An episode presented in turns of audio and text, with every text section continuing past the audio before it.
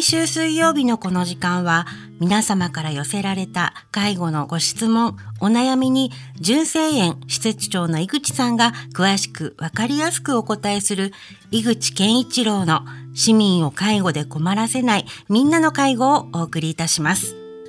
私は番組アシスタントの FM 小田原小山由香子と申します。井口さん、今週もよろしくお願いいたします。はい、よろしくお願いします。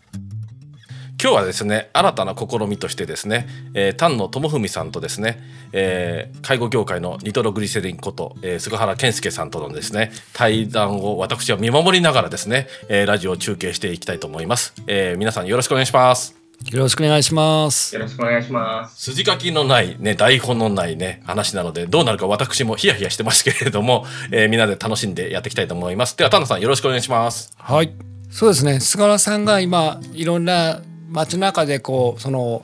地域づくりをしててその中にやっぱり認知症の人もいますよね。そうですね、うん、その中でやっぱり本当に認知症の症状で困ってる人と私最近思うんだけどやっぱり周りの人たちの心配と優しさからかどうしても先回りをして依存っていう病気を作ったりあとはなんだろう一人で出かけるのを禁止したり財布を持つのを取り上げられてしまって全てを諦めて鬱になってる人が多いような気がするんだけどね。そうですね、うん、そういうのがなんか本当に多いなと思っててそういうことについてどう思います？そうですねなんかそもそも僕はそのデンマークって国にいたので、その人権っていうことについての考え方が多分日本のあり方とちょっと違って、やっぱり日本の中ではその人の人権よりも、えっと、家族、まあ同居してたり、本人が自立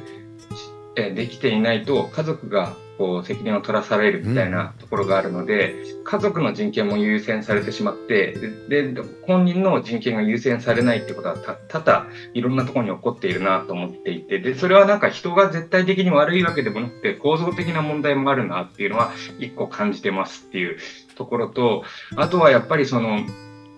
そうですね過度にそっちのあの家族とかに合わせすぎちゃう、えっと、介護職というか、介護医療職がいて、で、本来であれば本人のための保険で僕らは存在しているので、えっと、家族がノーと言った時に本人が違うことをこうイこうイエスと言ってたら、本人の意見もある意味代弁しながらフォローしていかなきゃいけないのに家族の方に寄りすぎちゃって、実際にうちでもあるんですけど、やっぱり家族が勝手に入居を決めるとか、で、本人は行きたくないって言っていて、その時に僕らは戦うというか、えっと、まあ、戦うっていう言葉が良くないんですけど、まあ、えっと、えっと、家族と対話しなきゃいけない。うんうんなんだよね。そういうのすごい足りてない気はしてます。うん、なんかやっぱり本人が自分で決めることが大切なはずなのに、なんかやっぱりどうしても周りの人たちが決めてしまう場合が多くて、デイサービスを取ってもね、自分で決めてないから行きたくないって言うと、拒否って言われるんだよね。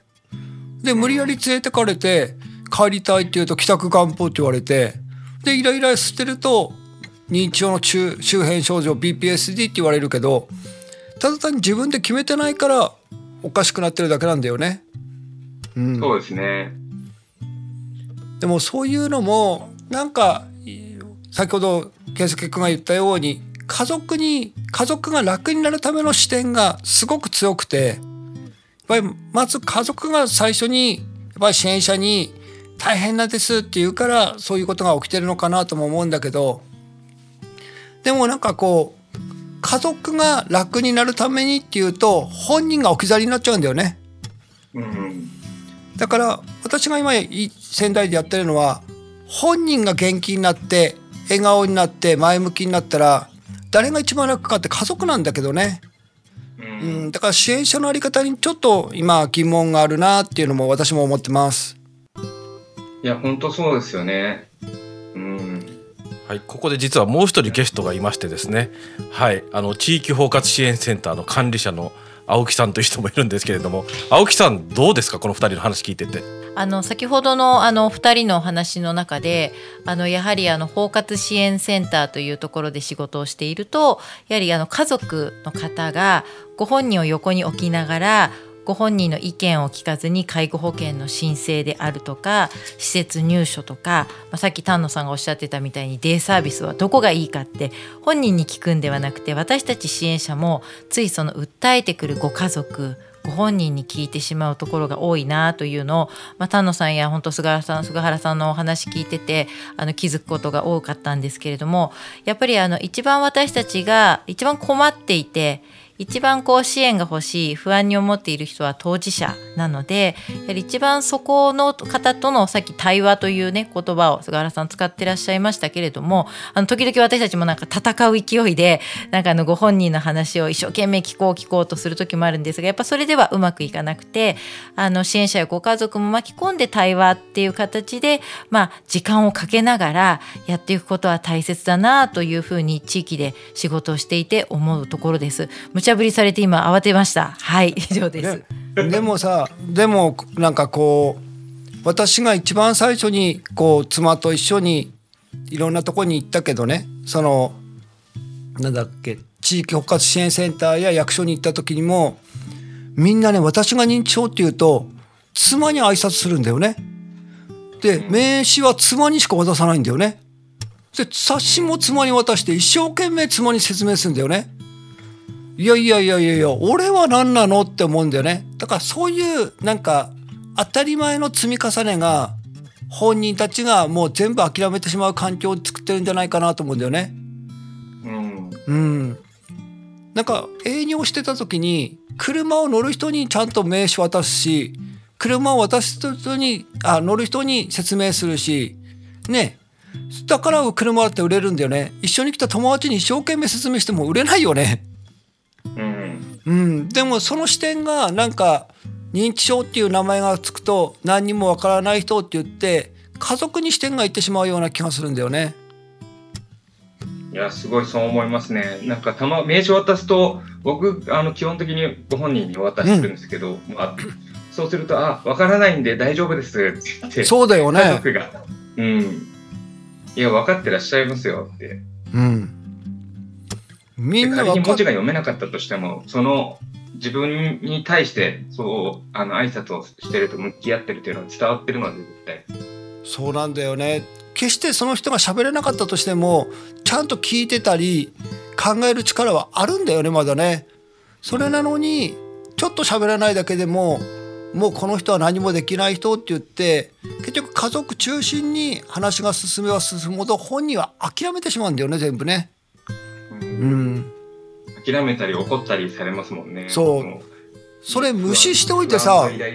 ね無視しておいて怒りやすくなったってさそりゃ怒るよね誰だってね。そうですよね。ね。もう僕らだってそうですもんね。うん。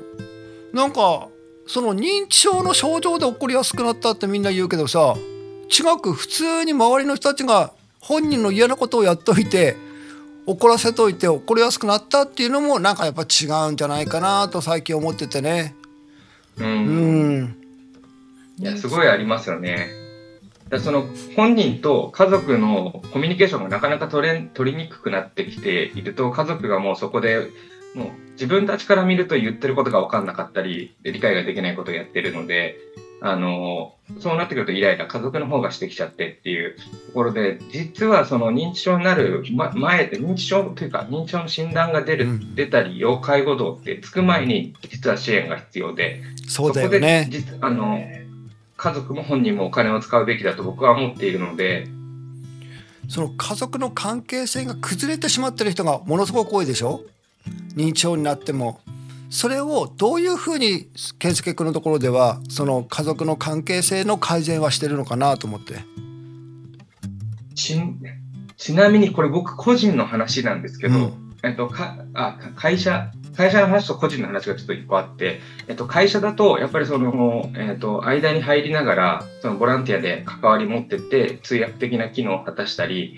えっ、と、まあ、ご飯届けたり、なんかそういうご近所付き合いの中から、あの、理解をしてもらったり、家族との話す時間を作ったりっていうのはやるんですけど、もう完全に僕らのもボランティアになっちゃうんですよね。で、そうこうしてるうちに、こう、あの、まあ、徘徊したって言って、で、徘徊したって原因聞くと、まあ、お父さんと喧嘩したって言ってそうそうそうお父さんと喧嘩して家出ただけじゃないですかっていう話なので、あの、そうなっちゃうから、あの、そうならないように、えっと、入っていくのってやっぱボランティアでしか今のところなくて、うん。で、なので、えっと個人的には、あの、うちの祖母は、あの、これ聞いてたらまずいんですけど、まあ、あの、なんていうんですかね、えっと、ほ本人そうやって介護を受けたり、間に人が入ってもらうというの嫌だって言ってるんですけど、やっぱり一人だと寂しいので、っていうので、えっと、司法書士の人とか、えっと、僕の友達で、その、なんか家の庭師さんとかを、あの、まあ、介護職の友達通じてそういうことが、あの、そういうマインドを持ってる人を、に入ってもらって、家事の手伝いだって言いながら、えっと、相家族の間のコミュニケあの、うん。コミュニケーションの通訳やってもらったりとうんか、えっと、介護こうこういうふうに利用したら、制度こういうふうに利用したらいいんじゃないのって、そっちから入れてってもらったりして、で、その費用は全部うちで持っていて、うちというか、あの、うちの菅原の方でもはいはい。で、亡くなった後に、その遺産の中で、こう、こう、なんとかしていくっていう形で僕らは動いてます。で、そういうやり方を多分しないと、えっと、本人お金なかなか出さないので、うんうん。でたもう機能が低下してきてて、たただでさえ不安で、あの、自己肯定感下がってる時にお金払ってそういう人を入れましょうってなかなか多分ご本人できないので、ですごいそういう制度ねもなかなかないですし。うんうん。だから制度だけに縛られないってことだよね。そうですね。それすごい大事で、はい、あの話はつきませんが次回も引き続きやっていきたいと思います菅原さん丹野さん青木さんありがとうございましたありがとうございましたありがとうございました。ありがとうございました。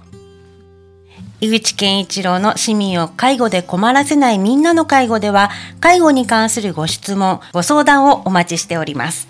メールは fmo アットマーク fm ハイフン小田原ドットコムファックスは0465-35の4230までお送りください。この番組は社会福祉法人小田原福祉会の提供でお送りいたしました。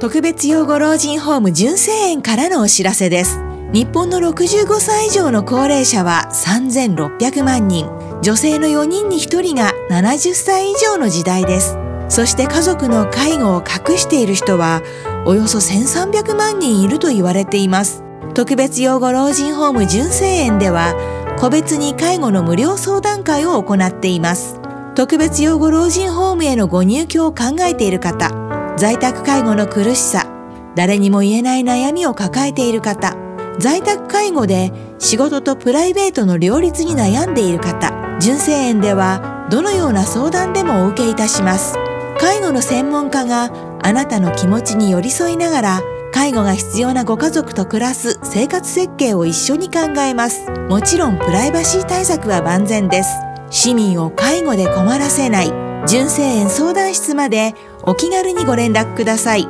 電話は0465-346001メールは info アットマーク純正園 .jp です。